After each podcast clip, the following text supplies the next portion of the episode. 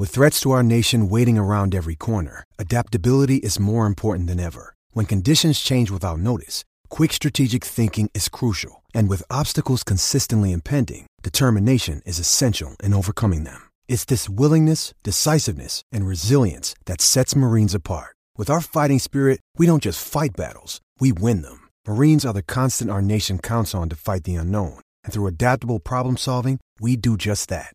Learn more at marines.com.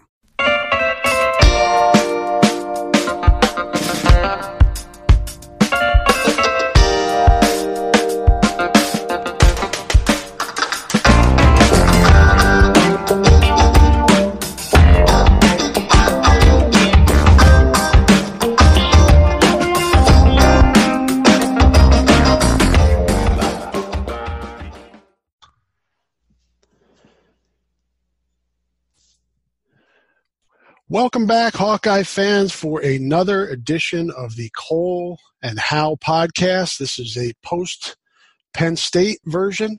Uh, we're about 2 p.m. on Monday after the game, uh, Central Time. Uh, joined by former Hawkeye and NFL defensive lineman Colin Cole to review the Penn State game and maybe take a little bit of a look ahead to Purdue and, and what lies ahead for this Hawkeye team. Uh, Colin made it up for the game this weekend, and uh, we'll get some thoughts on what he saw on the sideline for a different perspective than he has most weeks uh, from his home in North Carolina. So, um, you know, Colin, another just another tough game where Iowa did not make enough plays to win against a really good team. Um, and uh, you know, as, as, we talked about off, you know, before we were recording, um, not an effort thing, more of an execution thing. Yeah, yeah, that's exactly what I saw too. Um, we had we had a number of opportunities. Uh, we didn't we didn't as an offense um, complete on a few third down opportunities. Game uh, that hurt. Um, we did do a good job of getting them off the field early, but then they got into rhythm, uh, especially with that with their wide receiver number one, who kind of got matched up against a um, linebacker a few times and was able to exploit that matchup. So, but overall, I mean, I got to give it to the team's effort was definitely there. Um, certain areas of execution on both sides of the ball caused it. Well, I would say all three sides ball, all three portions of the, of, of the game. Um, special teams wise, I know we had a shank punt early in the game to kind of set them up with great field position. Penn State had tremendous field position all game. We had horrific field position all game. Uh, the field position battle was won by them. And really, we were playing pretty much an, an uphill battle coming off of our goal line much of the game. So, uh, all things considered, I would say that they we we gave them a lot, and it really really played itself out uh, throughout the course of the game. And again, uh, considering where this game ended and how we played, it was uh, it was very eye opening to how good of a football team we have. We have a couple areas we have to shore up in within within every every facet, but um, overall, I really feel confident that this group of guys is a very good group of guys, very good football team. Uh, but it's all it comes down to the small details, like uh, Coach Ferentz and Coach Doyle and the entire coaching staff preach.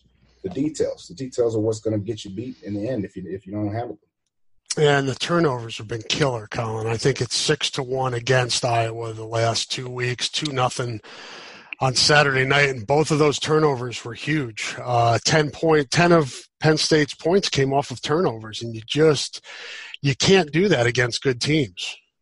You really can't. And that, they were glaring in, the eyes of how this game played out, considering uh, we had those opportunities and we let those opportunities go.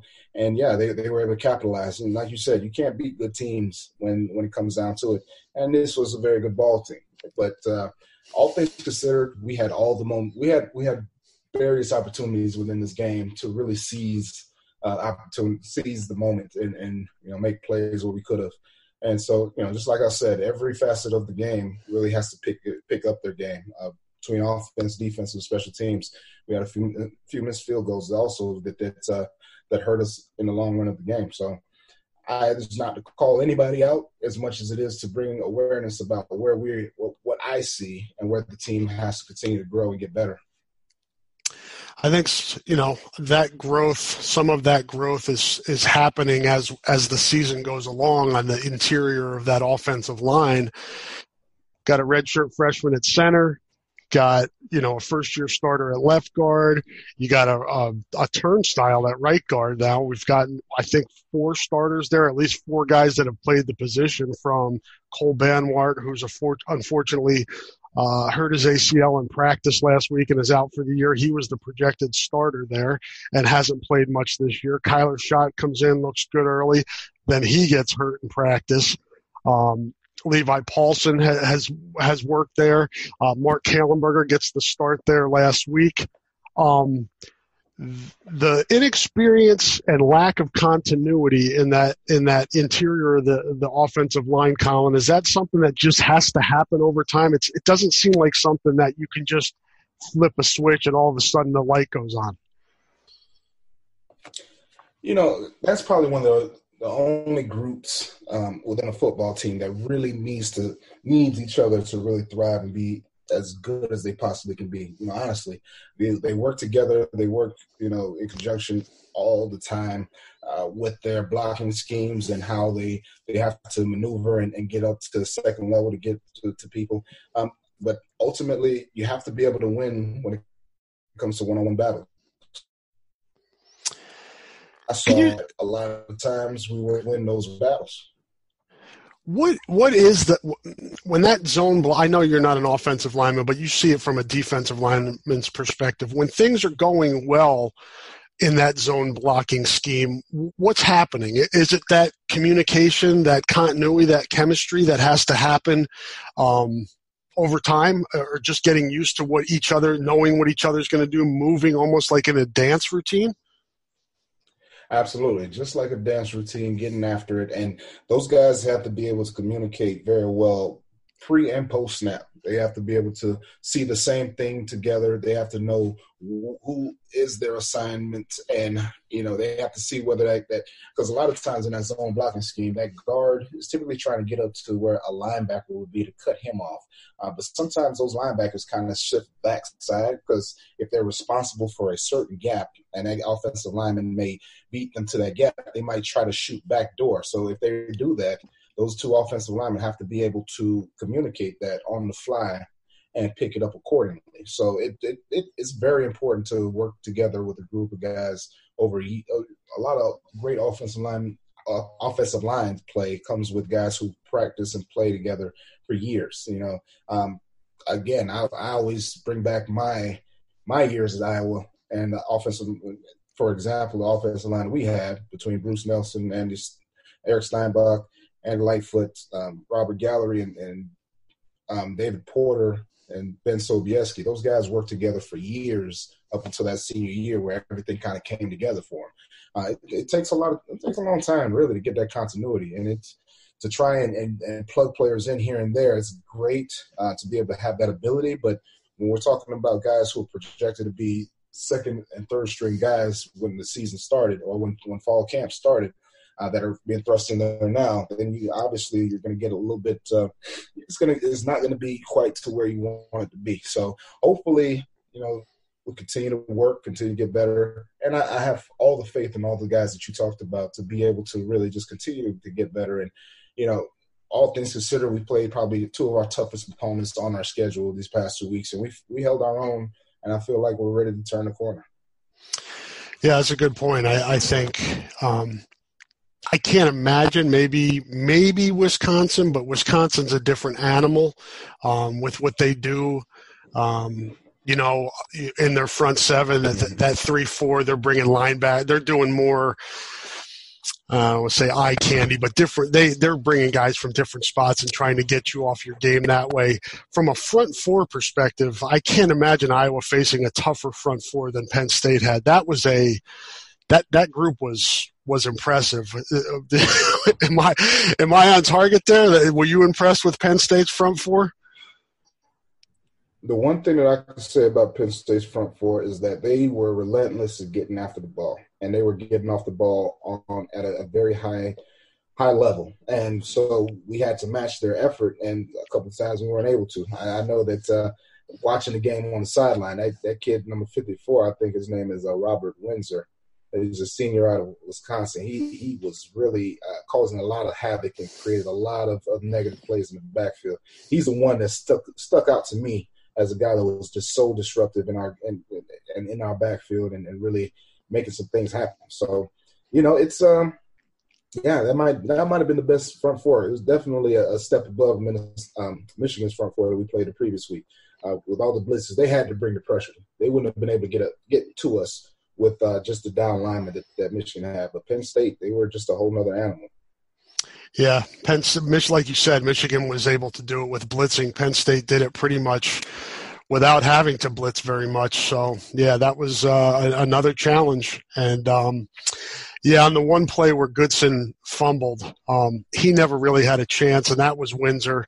Um, it looked like on that play, um, Linderbaum was pulling to the left, and Kallenberger, instead of following him into the middle, went right, and that just opened up and just gave Goodson mm-hmm. no chance there. So again, that's a communication thing. That's getting to, you know, being on the same page, and that that was obviously um, where where they weren't on the same page, and and just one play like that, man, can just, I mean, that gave them points in a, in a situation where mm-hmm. off of Iowa's mistake. And that's, that, that's, mm-hmm. that's tough.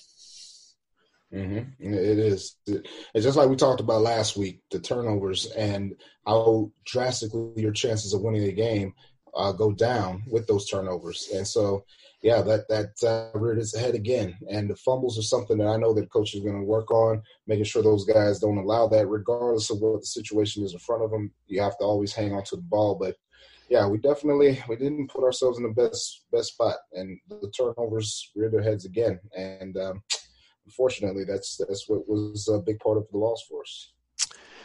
Yeah, the the fumble, and then on Stanley's interception, he he had a guy in his face too, and he was getting hit as he threw that ball. Probably shouldn't have thrown the ball, but again, under duress.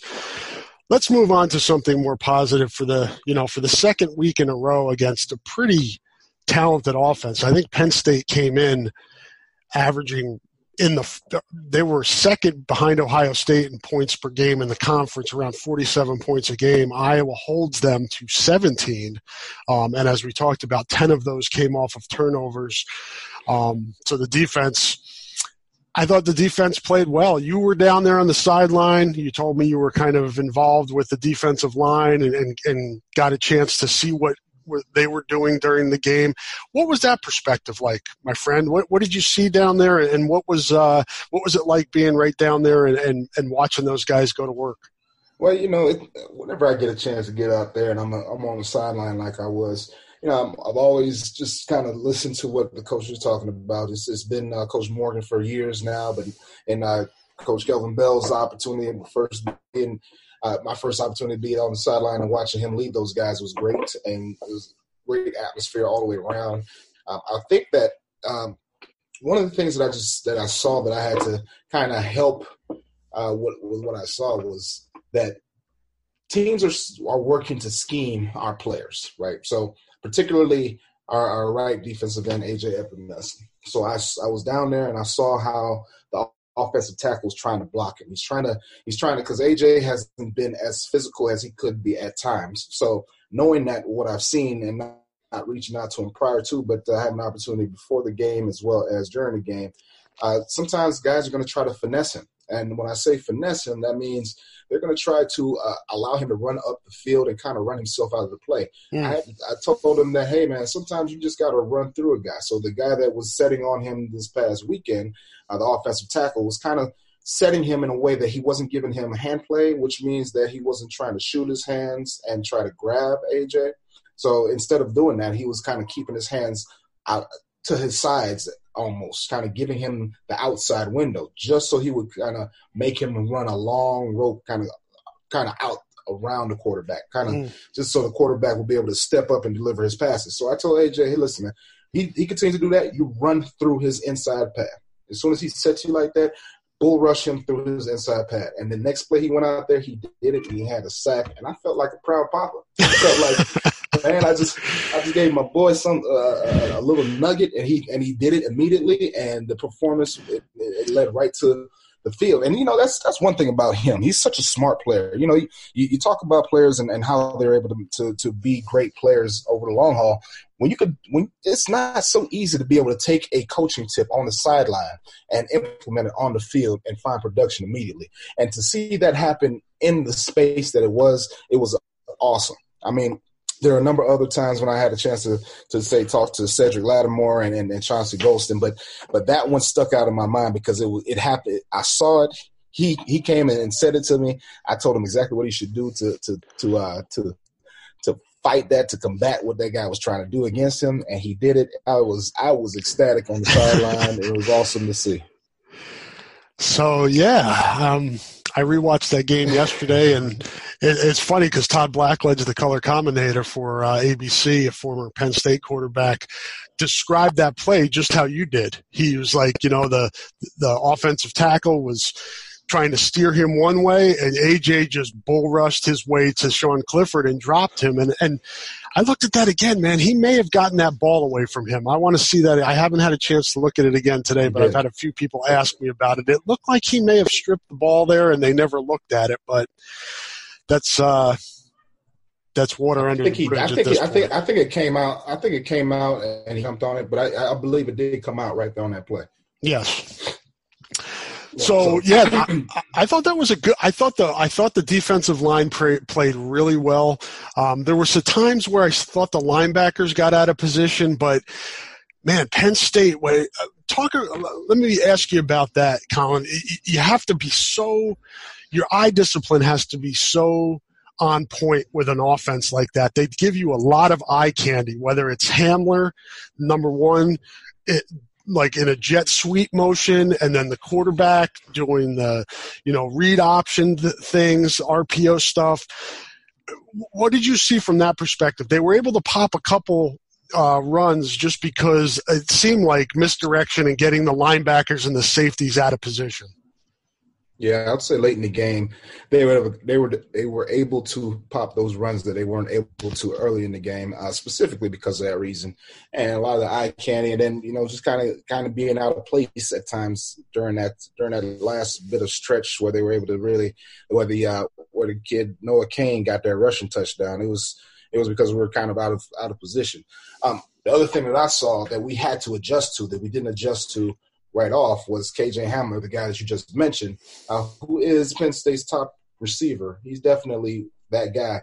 I watched that game and I might have seen him line up outside wide receiver maybe four or five times. Now he's a wide receiver, but you have different spots on the field where you can line a wide receiver up. The furthest guy from the offensive line, the wide out wide receiver, is typically where you will see some of those guys, big time players are at. But with our with our cornerbacks and the success that our cornerbacks have had and what they can do to take away a team, uh, they felt you could tell, or I could tell, looking at the, looking at the game from from my vantage point, that Penn State's focus and their game plan was to put KJ Hamler in the slot. Now the slot is the second guy in, still a wide receiver, but he typically is a little bit closer to the offensive line and off the ball a yard or two. So he typically won't have a guy directly on him. And when he does, it's in our defensive our defensive scheme, our base defensive scheme is typically a linebacker. So Penn State, knowing our defense, knowing and scheming us as to who we are, they put that guy in a position where he was matched up on a linebacker a couple different times, and they went at him by letting that wide, that outside wide receiver, eh, while he was lined up in the slot, that outside wide receiver taking a a, a, a go route or just taking off, running deep, and pretty much putting himself, KJ Hamler, number one, one on one with one of our outside linebackers. Now, we have some very athletic outside linebackers. There's no doubt about it. But anytime you have your best player in Penn State lined up against a linebacker, you're going to take advantage of that matchup. And that's what they did. They created the matchup by alignment, and they were able to, to uh, create that mismatch by having their best wide receiver lined up against a linebacker, and that's how they scored their touchdown. They had us, they had KJ Hamler lined up against our linebacker number 49.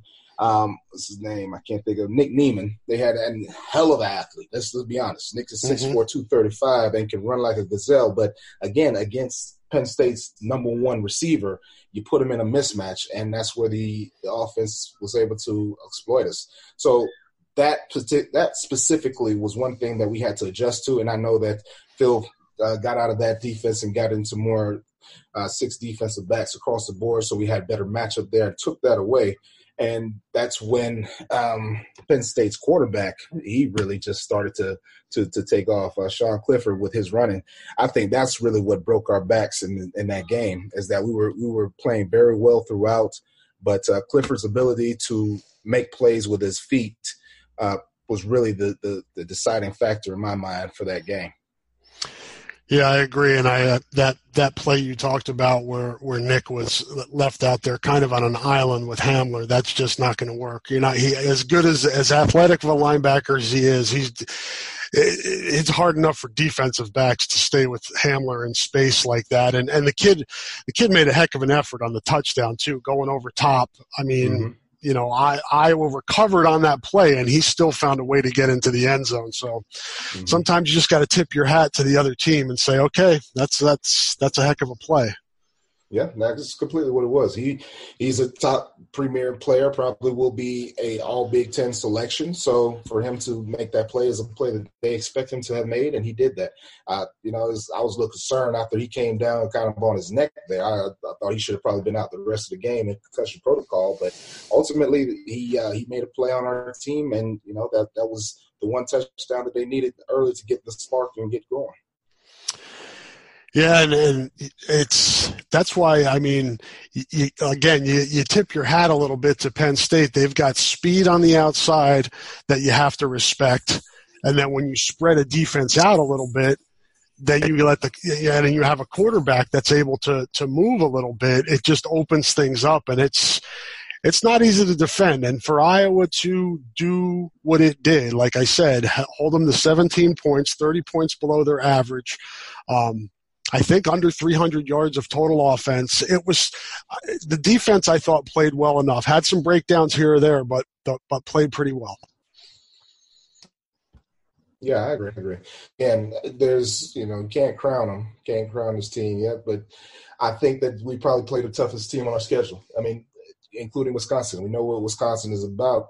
But uh, we, I feel great about our team when it comes to playing against the run. So I, that's going to be an entirely different beast, like you talked about. But with this team that we just placed, these last two teams that we that we faced that are more spread offenses that spread out our base defense, um, they've had some success. And I know we're going to face teams in the, going down the stretch of the season that will be similar. But I, I, I know that as long as we play teams the way that we know how to and we get out continue to get after them like we did this past weekend we're going to have a great chance of winning every football game we play moving forward.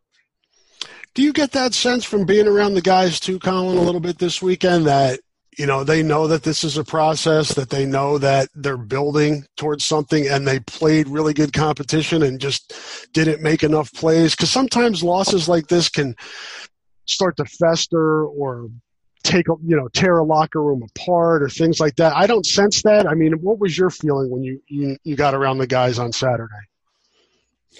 You know, it felt great. It felt like the energy was there. It felt like everything was kind of in position. I mean, the, the, the stadium was rocking like they always are when it comes to Saturday night game. Not not that they're ever not rocking any time during the day, but those Saturday night games have that that different mystique, and it was rocking environment.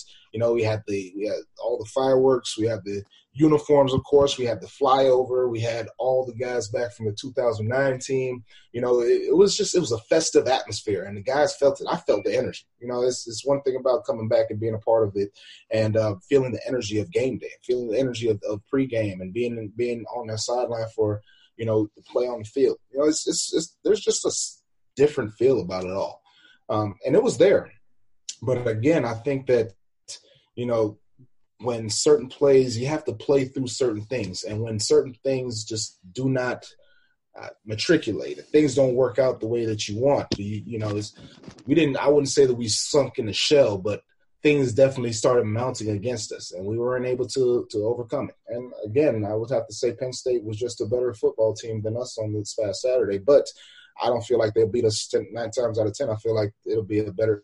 We'll come out with a victory. To be honest with you. Do you feel like you got cheated by not getting to play in alternative uniforms at Iowa? Kirk was a little bit more set in his ways back when you played, and I don't think anything would have gotten him off and gotten you guys into all gold uniforms. Oh, completely. You know, I, I, every year that I get back and I see the new uniforms, I'm I'm angry. I'm frustrated at the fact that I didn't get a single different uniform. It was always the same old white and gold or black and gold, and you know, even even a couple years, even like two years after I left, when they brought back the uh, the 30s uniform, that was mm-hmm. even that was even something that I was like, man, that would have been amazing to be able to wear. So yeah, now they're, they got all these different uniforms, and I'm I'm in Greg's ear, the equipment manager, for Iowa's equipment manager. I'm in his ear every time, like, dude, dude, I need a helmet. I need a jersey. I need one of these things. You can't just have these things, and I can't have one of these because I need, I need something. You gotta, you gotta send me home with one of these. He, he has yet to give them to me. I'm still gonna be in his ear about it, but you know, I'm so jealous of, of all these amazing new color combinations that they're giving these kids the opportunity to play with.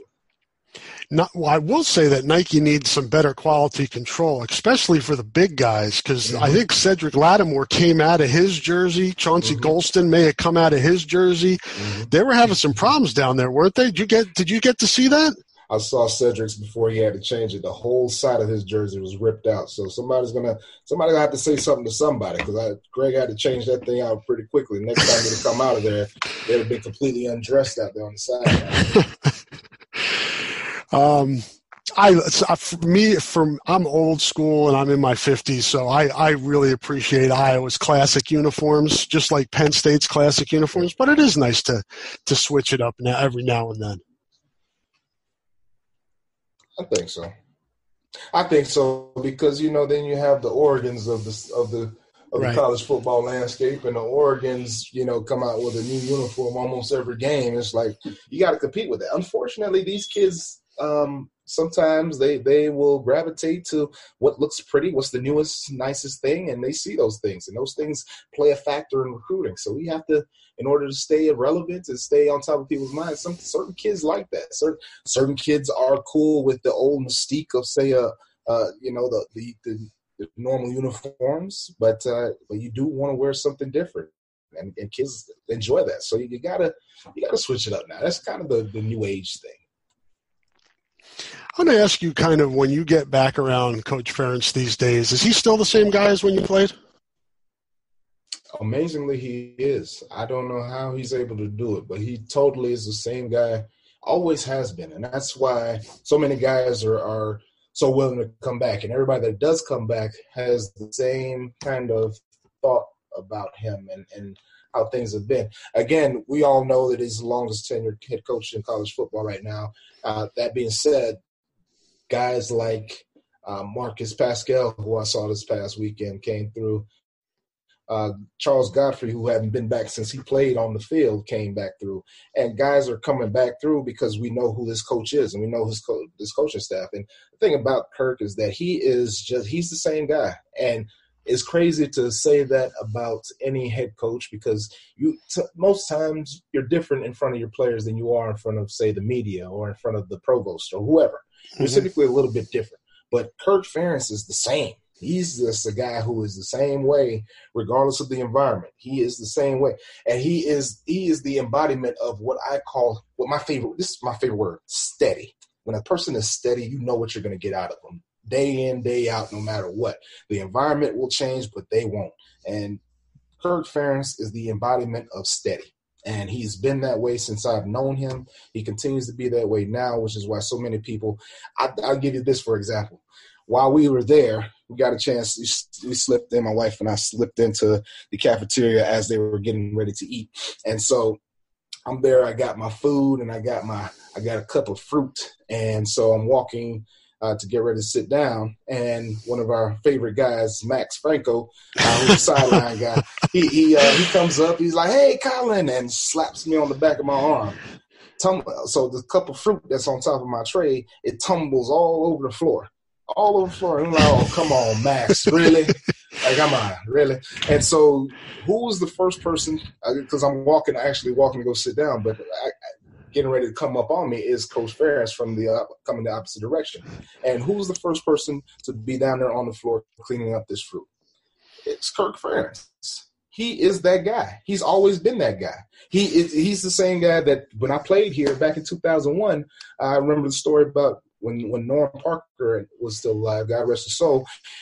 After an event, you know, one of those uh, one of those meet and greet events, he was the same guy that was helping clean up uh, the tables that people were eating at after everybody, all the recruits and all the, the families were gone. He was one of the guys hanging back and cleaning up the tables. You know, that's just who he is. And he's always been that guy, which is why he gets so much of the respect of the guys around him, uh, the men that coach alongside of him, and the players that, that he coaches. I mean, of course, you know, everybody has their own unique story, but my story is that I've known this man and he's been just the same man. And I'm so appreciative to have had him as my head coach during my career and in my life. So, that's who he is, and, and i don't see him being any different.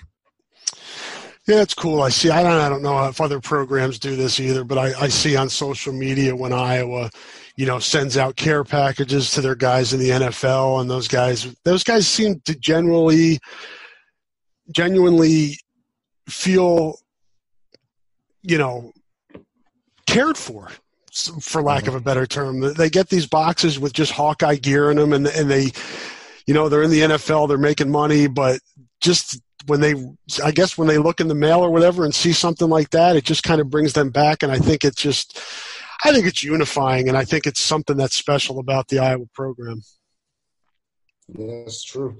Well, you know, most uh, other programs do send care packages out. Not every single one does, but others do. But yeah, you definitely appreciate it. I know I appreciate it when I was getting them, and they steadily gotten better. I saw this year they had what some coolers with, with mm-hmm. stuff uh, stuffed in. So I'm like, man, that'd have been nice to get a cooler like that. But but you know, hey, every year it gets better. Every year it gets better. So yeah, it, that's definitely one of those things where it's like, uh, um, you know, just another obvious opportunity for them to show how much they the team cares and continues to care. And you know, you go into the, the Hawkeye weight room, they pay homage to the guys who, have come through those doors, uh, as well as throughout the facility. There are various ways that, that, that this team pays homage to all the guys that have helped create what is now Iowa football. We've definitely done a we've done even going back to my days. We've always worked to to make this team better.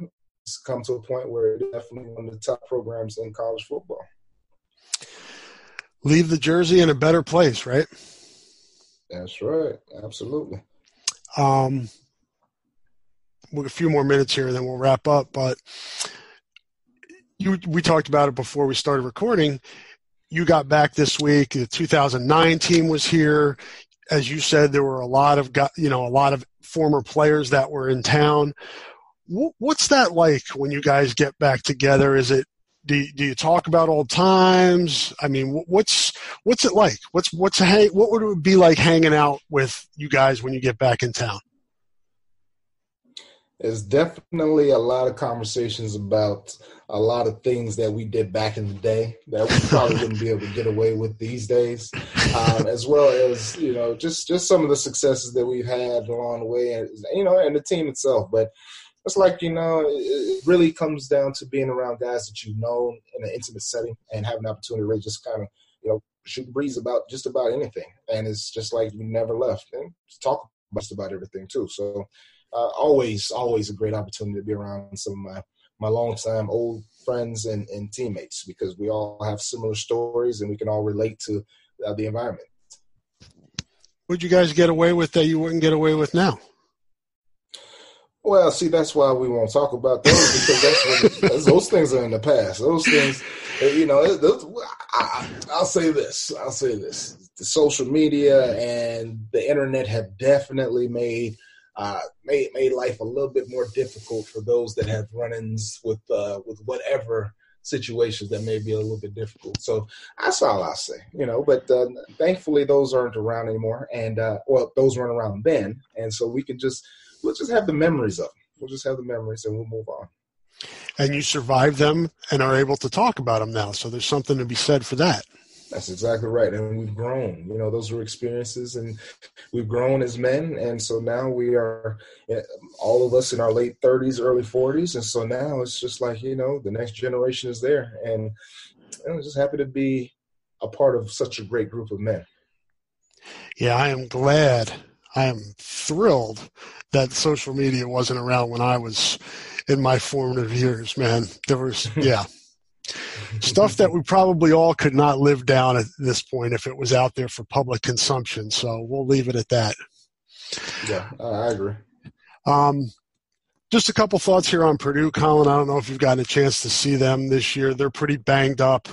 Um, they're starting a, a, freshman quarterback, Plummer from Arizona, no relation to uh, Jake Plummer, I'm told. Um, but they're athletic, and they've given Iowa problems the last few years um, with some of their speed on the outside. I don't think Rondale Moore is going to play this week, which is obviously a bonus for Iowa because he's he did some damage last year. But um, just kind of some thoughts on this week uh, on what Iowa needs to do to kind of get back uh, back in the win column. Well, we know that Penn State is going to be that team that's going to spread us out. They're going to, you know, do all they can to kind of put us in position where, you know, we're we're kind of. I, I, I could see it them trying to do some of what um, Penn State did. You know, try to try to find those guys in the slot position that might have a linebacker put up against them, and try to find a way to run the ball.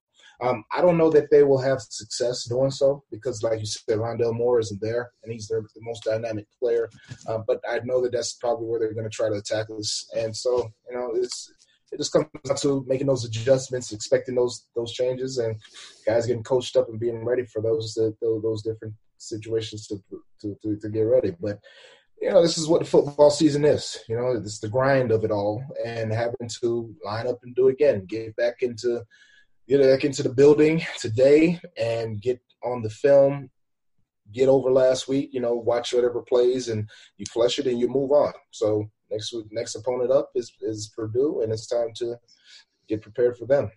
Short term memory. And it's the Big Ten, so you can't exhale and you can't, you know, act, you can't can't let let your guard down because you do that and you'll lose um, in this league. And and I think we talked about this coaching staff being experienced. I, I, I'm sure they're going to be on the guys to say, "Hey, this team beat you the last two years. Do not, do not let down." Completely, we know that, and I, I don't see that this team will let down at all considering coming off of a two game losing streak. So I think that skid will definitely be resonant in this group. And, you know, it's like you, you do everything you can to, to, to, to, get back in that win column. So I don't see this being a team that will be hung over too much more after what's been going on these last couple weeks. They're going to be hungry to prove themselves and get back in the thick of things and, and prove that they're still relevant in the Big Ten East, uh, West. Yes, and it will take some help now with the two conference losses, but Iowa can still win this division. They they have a game at Wisconsin, um, Ohio, and Wisconsin well, Wisconsin this week goes to Illinois, so the, they're going to win again. But after that, they go to Ohio State. So let's not give up on this season. There's still still plenty to play for, and uh, I'm of the belief that this is still a, a pretty good Iowa team uh, with a chance to be even better. Um, this week's game, uh, 11 o'clock kickoff here in Iowa City um, on ESPN2, I believe uh, homecoming for the Hawkeyes. So hopefully everybody comes back and has a good time, enjoys the parade, and leaves town with a victory. And uh, mm-hmm. sorry you, sorry I missed you last week, Colin, as we talked about, but we'll connect again. Um, maybe a game that's not so crazy. That was just a crazy. There, the sidelines were packed, the stadium was packed, the parking lot was packed, everything was packed last week for Penn State. Um, but that's the way we like it around here. Absolutely, that atmosphere was electric, and I, think everybody was anticipating a, a win. You know, it, it, didn't happen, obviously, but uh, but I do feel like it, that's the type of atmosphere we need on on every game, consistent basis. You can't have it every time with that night game atmosphere, but that's what made it so special. And that's definitely why I thought we were going to take that win. But hey, we're going to move on to this week and going to have that same kind of atmosphere and get that W.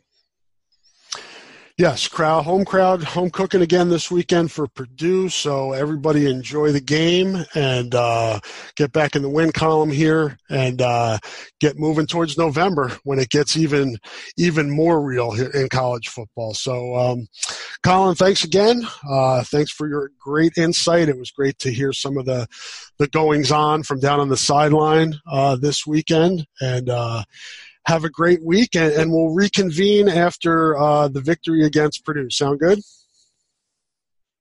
Absolutely. Thanks for listening, everybody, and we will talk to you next week.